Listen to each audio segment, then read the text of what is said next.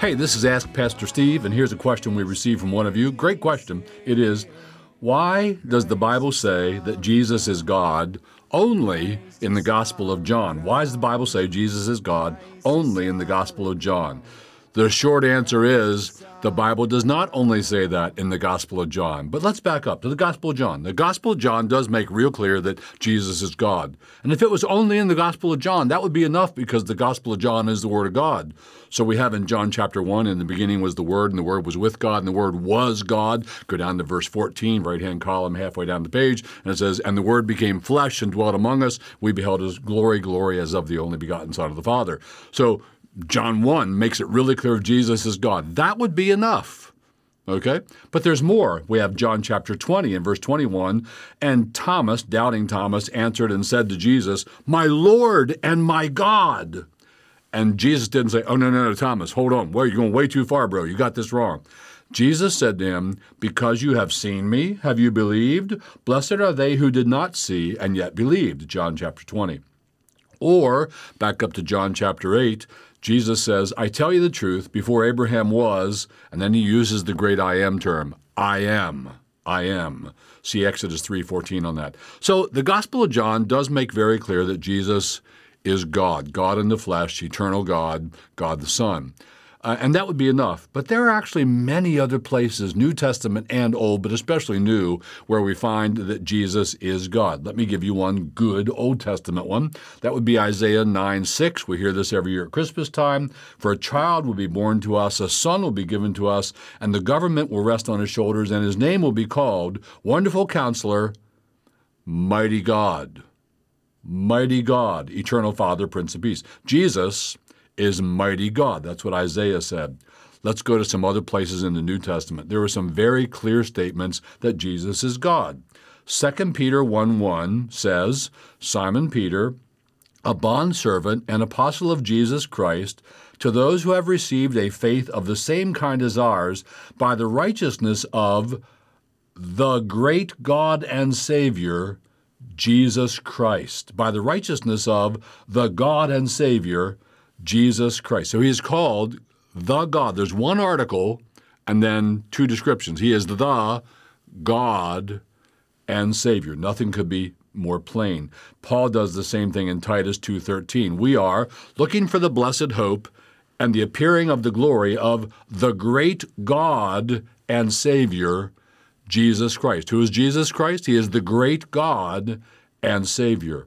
Again, we get this in Romans 9 4 and 5. Paul says, To them, the Jews, Jewish people, belong the patriarchs, and from their race, according to the flesh, is the Christ, who is God over all, blessed forever.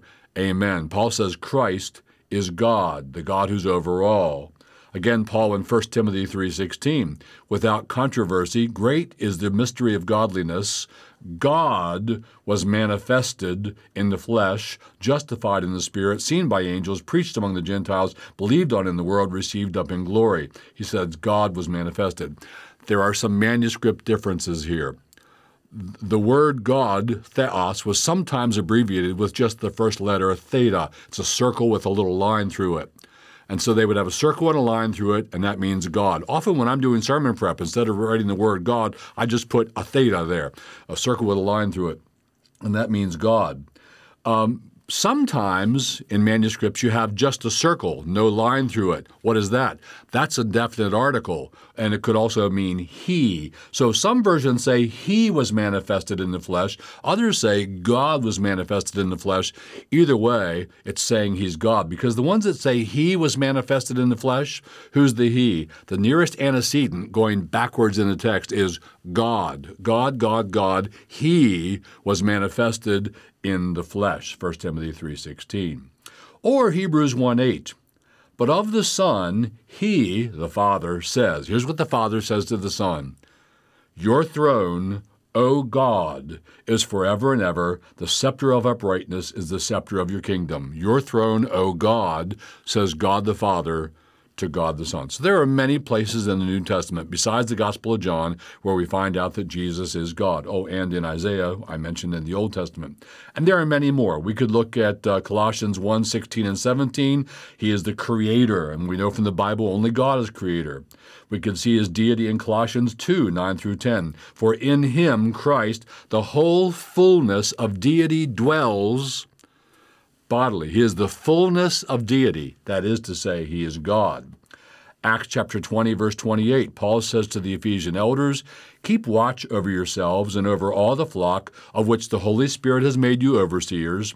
Be shepherds of the church of God, which he, God, purchased with his own blood. Ordinarily, we have Jesus, the human part of God, the God man, purchased the church with his blood. Jesus had blood. But here it has, it kind of mixes those.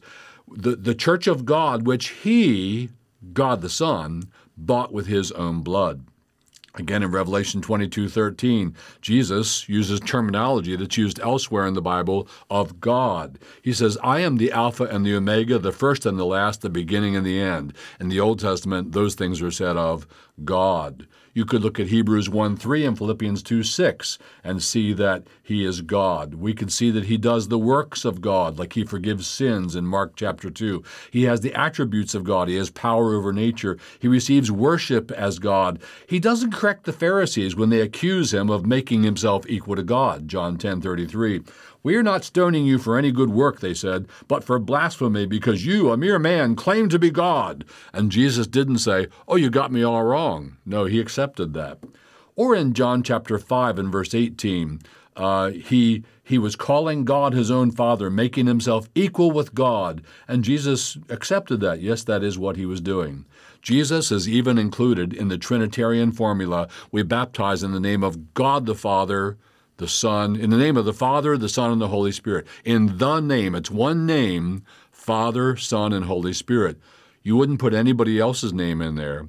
You wouldn't baptize in the name of the Father, the Son, of the Father, Son, and Holy Spirit, and Steve Hartland. You wouldn't baptize in the name of anybody else, but we baptize in the name of the Father, the Son, and the Holy Spirit. That's one name. They're one God. So, what am I saying? That was a quick summary, but you can be very, very sure from not just the Gospel of John, but from many other places in the Bible that Jesus Christ is God, the second person of the Holy Trinity? That was a great question. Thanks for asking that. And please, those of you who are listening, send your questions in and we'll try and get to them. Thanks for spending this time with me today.